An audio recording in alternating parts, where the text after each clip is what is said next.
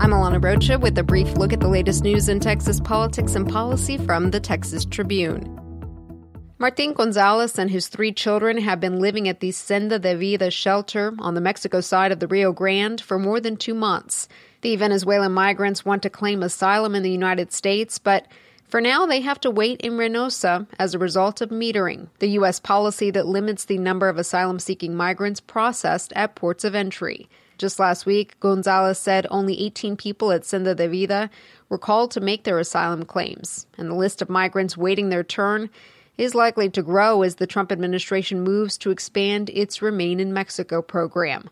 Some asylum seekers at Senda de Vida have grown tired of the months long wait in Reynosa while their cases move through backlogged U.S. immigration courts.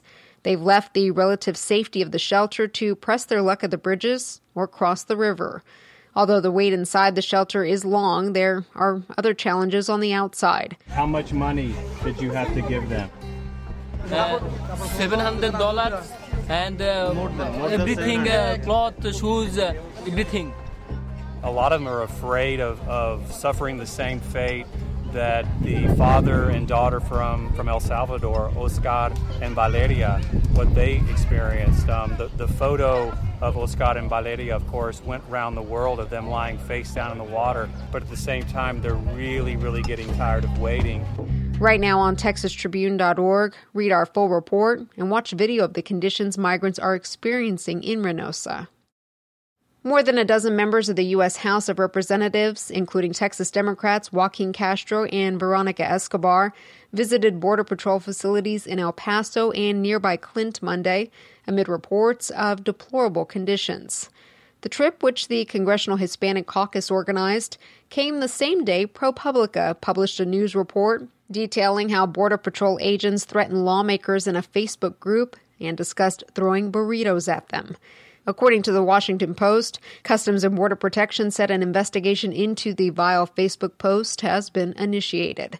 Protesters confronted lawmakers at the facilities where the House members reported seeing migrant women being kept in a crowded cell with no running water and had been told by officers to drink out of a toilet. Today on TexasTribune.org, our urban affairs reporter Juan Pablo Garnham tells the tale of two major Texas cities who are experiencing opposite trends in homelessness. Read why Houston's numbers are down by more than half since 2011 and Dallas's homeless population is on a significant upswing, with its number of unsheltered homeless compounded by a lack of affordable housing. I'm Alana Rocha with the Texas Tribune. You've been briefed. The brief is sponsored by UT Southwestern Medical Center. UT Southwestern is number one in the world for research impact in the healthcare category, according to Nature Index. More at utsouthwestern.edu.